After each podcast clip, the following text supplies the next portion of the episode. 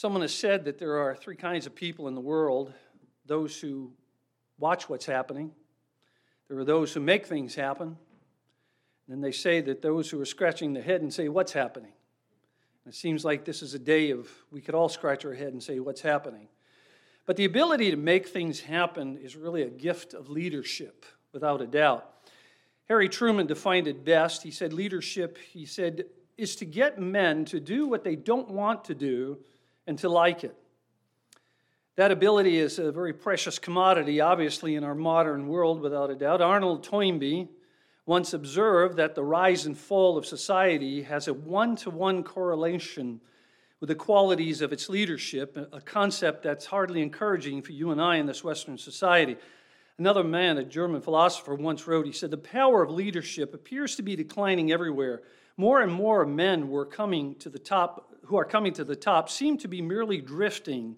The result is a helplessness and a leadership that hides from the public. But it's, it's, it's not only in the political realm that leadership is a crucial issue, without a doubt. It's a crucial issue within our church.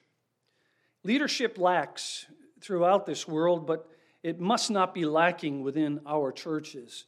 And our, our life here is directly affected, obviously, by the quality of the leaders.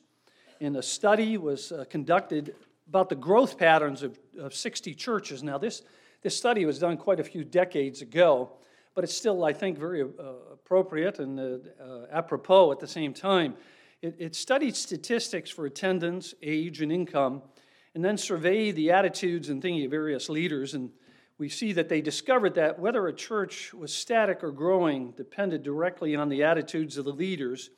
And it said where the church leaders were positive, where they were flexible, they were confident and cheerful, and goal oriented, the churches were growing.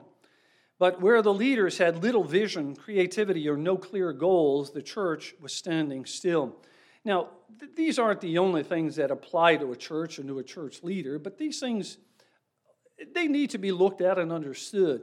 Um, a positive outlook in terms of anyone who is a leader is going to be more beneficial. But when you think about leadership, it has to be a constant very even thing. It has to be that that leader stands up and is, in a positive way, leading wherever it may be.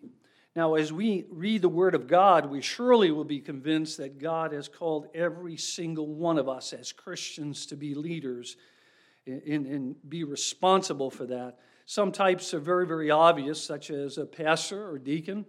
That's we most would say in the church.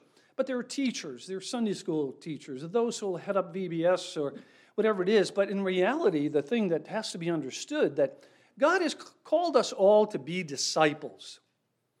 And that, revol- and that involves the aspect of leadership, that we stand up and stand out in, in our daily lives. You know, when you go to work as a Christian, you can clearly be an incredible leader in subtle ways that will eventually cause others to look at you and know that there's something very different about you. Someone who stands out as a leader, who does their work well, does it with positive attitude. And even when things aren't going good, they, they always seem to fig- try to figure out a way to get through that. It influences those about us. And that's the idea of leadership. But even, you know, you can't leave, as it were, as a, as a disciple of Jesus Christ. You can't just leave yourself sitting in the pew and not realizing that you can stand up and do much within the church.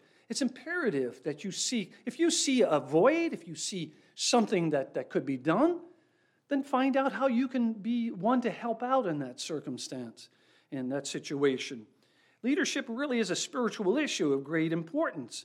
And therefore, we need to acquire what I would say would be a clear biblical concept of God's standards for leaders. Now, we want to do that by looking at a very exceptional leader. One who stands out, who we would not expect in a real sense. It's not a name that comes to our mind immediately. But this one person that we'll look at here today, and by the way, I do want to preface, I should preface this as we go. I, I this is actually, a, this sermon will, will go into the afternoon. I'm splitting it up into two sections. I'm going to start it here this morning. Hopefully, you'll, it'll be, you know, you'll be able to learn things from it and then conclude it this afternoon. So I, I, I sure would love everyone, if you normally don't come back or something, there's nothing withholding you from coming back, is to hear the conclusion of the matter, as they say. But we want to look at someone who had a major God given leadership role in the history, the biblical history of the church. And she is really, in reality, the only woman who stands in that particular situation. That immediately marks her out as very uniquely gifted, and she was a uniquely gifted individual, a leader of distinction from whom we can learn a great deal. And that person, of course, is Deborah. She's found in the Old Testament. She's found in Judges chapter 4. She is unique in the biblical history. And she really stands out and helps us to understand how we can be a good leader in every aspect of our life. Now, to understand her, we need to understand, first of all, the times in which she served God. And as we've seen, the book of Judges, what was it? It was a spiritual merry-go-round in which the same things happened again and again. And in Deborah's time, that cycle went around for the third time. There were three judges before her, but the cycle, this is sort of the third cycle of this happening. I like the, the, the terminologies I use are sin, servitude, supplication, salvation. The nation of Israel is in a downward trend. It is falling away from God, it is turning their backs from God, and uh, it is something that we can look at and, and learn a great deal from. But in the midst of that particular time, God raises up a particular woman, which was very abnormal. Woman's, in, certainly in those days, you would not expect that God would, would look to a woman to, to, to bring about the answer to the problems that were facing, facing the nation of Israel. And they were under a great deal of pressure at this particular time. But here we saw Othniel, we saw Ehud and Shamgar. Now we see Deborah is raised up at this particular time. So we're going to look at the situation of the people. If you will, take your Bibles. We're going to turn to Judges chapter 4. I want you to read with me. We're going to start out by reading just the first three verses together in order to understand what's taking place. And the children of Israel again did evil in the sight of the Lord when Ehud was dead. And the Lord sold them into the hand of Jabin, king of Canaan, that reigned in Hazor, the captain of whose host was Sisera, which dwelt in Harosheth of the Gentiles. And the children of Israel cried unto the Lord, for he had 900 chariots of iron, and 20 years he mightily oppressed the children of Israel. It was a long duration that we see that took place, and they were under the power of an enemy that was very, very strong. Now, the first time God's people went into sin, God raised up Othniel as judge to deliver them from the hand of the Cushan Rishathaim. And for 40 years, the people had rest, but they did not learn from that time. Um, we see that, but when Othniel died, the people turned to paganism and idolatry all over again, and God brought Eglon, the king of Moab, to punish them. And for 18 years, Eglon ground the Israelites under his feet, under his heels, until finally the Israelites cried out to God, and he sent Ehud to be their political liberator and judge. Now, by this time, you would have thought that they would have learned something from it all. But from the very inception, it seemed that the nation of Israel had a terrible bent about them. They were so much of a fleshly people. Here they beheld the very glory of God so many times. They saw time and time again what God had done on their behalf. And time and time again, they, in, they, in disobedience to God, turn away from Him and they do not follow His direction, His word, His, what He clearly had stated to, to them. From the beginning, when He was leading them into the, into the land, God had said clearly, You are to destroy the enemy, eradicate the enemy.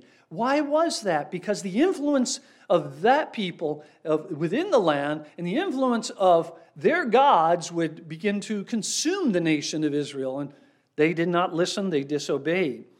but they didn't get the point. But no, no, no. Um, you would have thought they would have after a period of time, but they did not. Now, it's interesting, the master teacher, our beloved Lord, our God, had made the lesson very painfully clear, but unfortunately, Fortunately, people usually they don't learn from obvious lessons very quickly. And so in Ju- uh, Judges chapter 4 verse 1, the cycle started all over again. They did evil. They turned from God. They threw themselves into the pagan religion, which was very sensual. It was very corrupt. It was depraved worship of the Canaanites. That's why God wanted to get rid of them. He, he wanted them eradicated from the land, and they did not do that. Um, they're very powerful. The, the, the influence on the flesh of, the, of a uh, of man was so great that they, they, their emotions, they, they would run towards these things in disobedience to God. Now, as we see the situation of the people, it comes down to the fact that they had become, they, they, we see what it is, is that's the servitude of Israel. They became slaves, slaves in the sense of to their own sin, they became slaves to the nations around them every time they disobeyed God. So, once again, the people of Israel were forced to learn the principle that our Lord has taught, taught when he was on this earth in John chapter 8, 34 Whosoever committeth sin is the servant of sin. If you drift into sin, not drift, if you walk into sin, if you run into sin, you're going to be the servant of sin. It's so true. We all know it. We all should acknowledge that and we should avoid it. And one of great, Satan's greatest lies is the fact that sin is liberating. You know, it's amazing. You look at the world today, that people think that they can do whatever they want. They have cast off God. They have ignored His word. The influence of Christianity is being, being is less and less and less, and people are turning more and more away from it. And they think by doing what they do that they're going to be liberated. And what a bizarre, bizarre world. I, I, I was flabbergasted this past week, and I'm not, I don't know the fullness of it, but there's a, some crazy show that I happened to see when I was looking at some news at my daughter's house. These people are going on dates and they're dressed up like animals. They, they got heads, they, they're, they're gross, as a matter of fact. And you keep thinking, is how is this possible? How, did, how can we keep going this way in this downward trend? But, folks, when you see those scriptures, when God's people are on this spiral that this sin, servitude, supplication, salvation, sin, servitude, supplication, salvation. The nation of Israel, they did that. And at times we're prone to do that and we need to avoid it. But the truth is that sin enslaves beyond a shadow of a doubt. Um, when Israel turned to Baal worship, the Lord, it says, sold them into the bondage of a Baal worshiping king. Jabin, long time ago, he was a king of Hazor, and uh, he at this time he was in a place. He wasn't the king of the entire country where the, the nation of Israel was. He was probably king of a loose confederation of all the other kings that had that were in the land at that time. Jabin, where he was in Hazor, he was in a central location, as it were, and uh, at the, one of the crossroads uh, that led from the Mesopotamian region down towards Egypt. So, being a crossroad, it was a very centrally located place, and uh, he, he played then a very, very major role. He stood out as a uh, leader among the confederation that was going on at this particular time. Now, under Joshua, 150 years earlier, when the people trusted God, they had burned the city of Hazor and killed the king, whose name was also Jabin. But now another king named Jabin, aided by a very brilliant, brilliant general, whose name was Sisera, who swept down to dominate the northern tribes of Israel. So the northern tribes of Israel are being ground down. Why? Because they sinned. They turned their backs to God. They were engaged with the world. They sought out the things of the world, not the things of God. We're told for 25 years these northern tribes they were oppressing severely, and they were oppressed severely by Jabin and Sisera and militarily, Israel was confronted by two very strong incredible facts. Number one, we're told that they had 900 chariots of iron. They had the greatest present military accoutrements of their day. And on top of that, as well, as they apparently had a very large number of infantry. Those two factors made it almost impossible. It made it impossible for the nation of Israel to go to war against them as, you know, just in their own flesh and their own power. There was no way that was going to happen. This was the very latest in the military technology of its time. These chariots made it impossible for Israel, were told to defend the valleys and the plains. They couldn't go there. They didn't have a place where they could legitimately, as it were, or possibly uh, fight the enemy and have any kind of equality with them. They were not as large, they did not have those particular things. So, what we see here in this position, it was an extremely intense and very bad situation. Israel was literally outgunned, they were outmanned, and they were outpositioned. And they not only lacked iron chariots, but they also lacked virtually all iron weapons as well.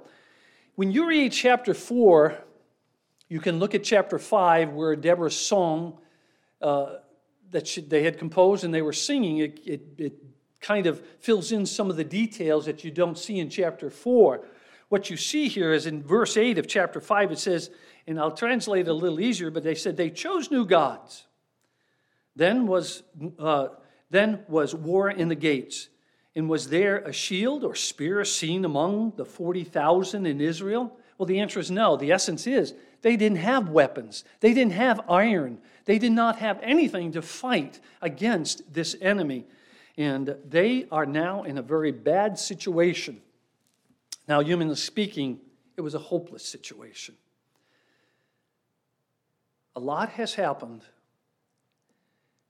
I don't know where it all started, how, how long ago, but everything started to, to, to the pressure of the world coming upon Christianity. But we see here there's times what seems impossible. There's going to be battles that seem impossible.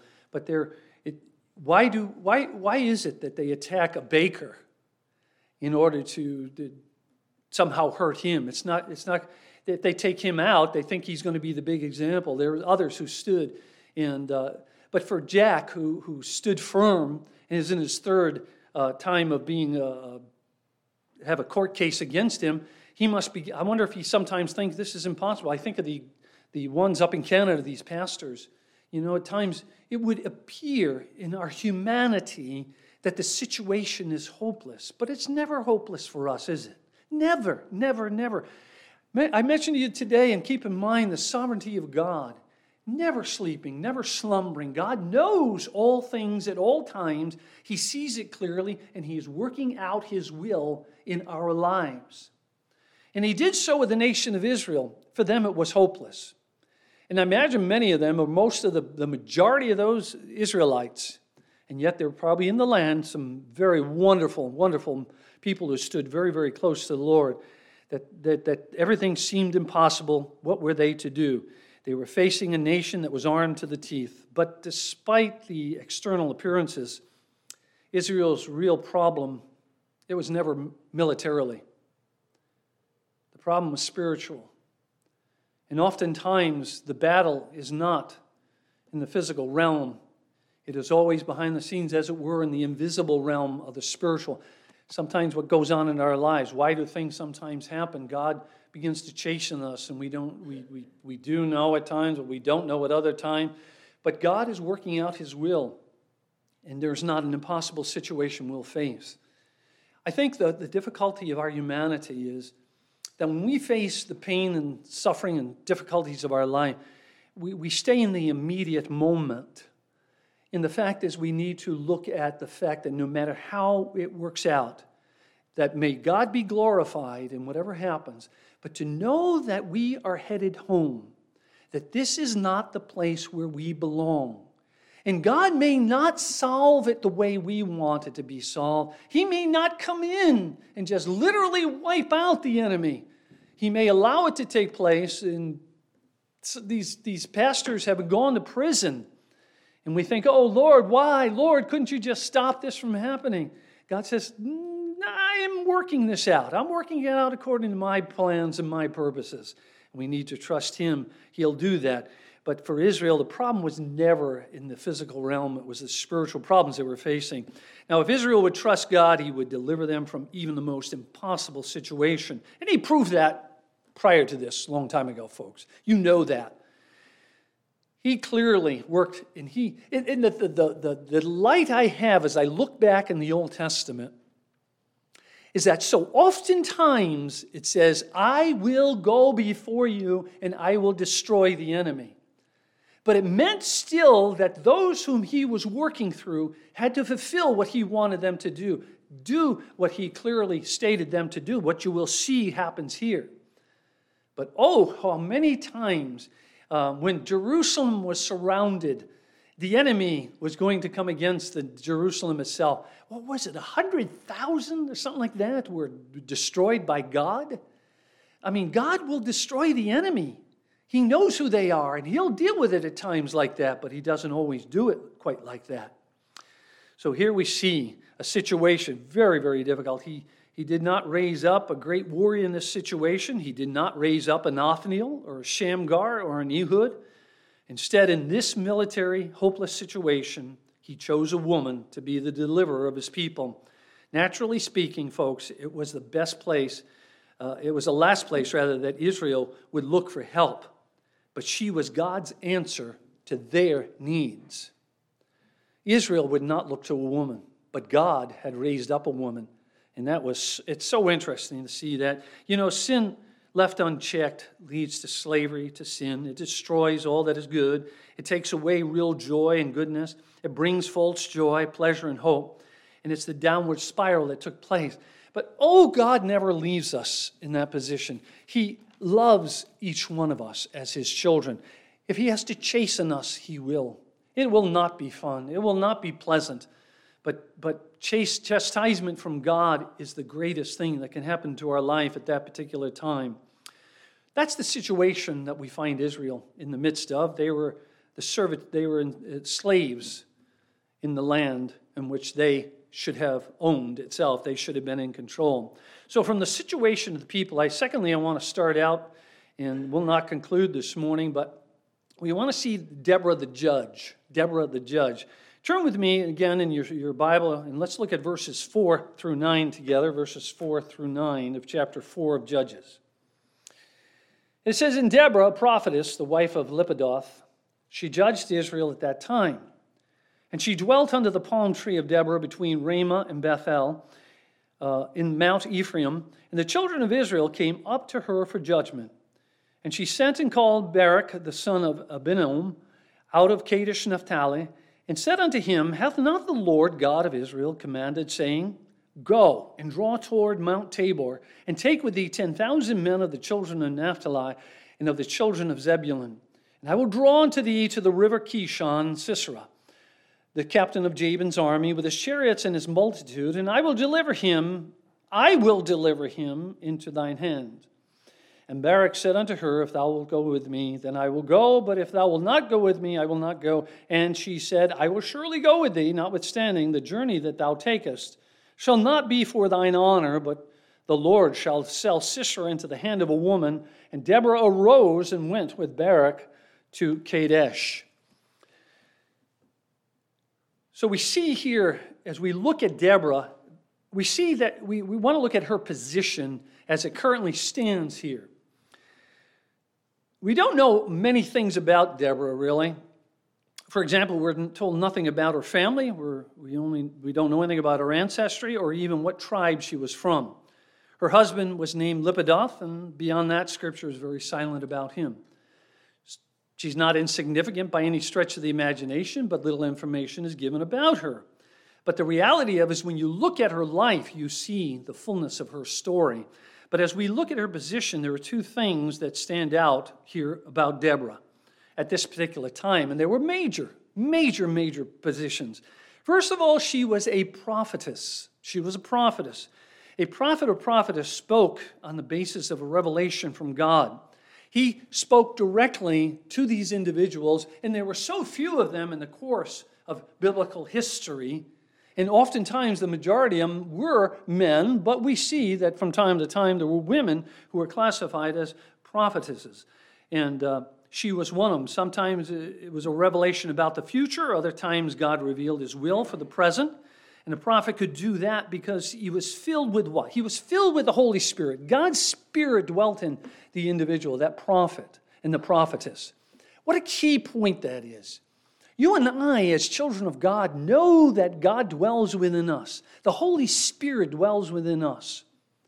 And it's so key and so important that we listen to the Holy Spirit so that we know what is right and wrong, that we do what is right and not wrong. And we can be used by God wherever and whenever He might choose to use us. And here we see this woman who was one who was filled with the Spirit, and God used her. And he, God was revealing truth uh, about himself in her. And it was God and only God who made the prophet. And that's something we, we have to remember.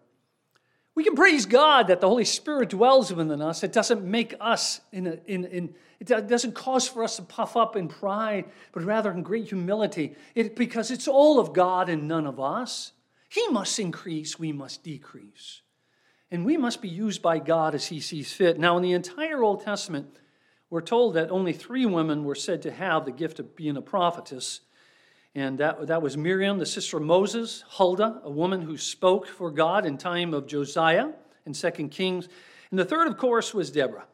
Now, in the New Testament, we also see, we meet some women with this gift. We see that Anna, the older woman who saw the baby Jesus in the temple. We see the four daughters of Philip in Acts chapter 2, verse 6, were classified as prophets prophetesses.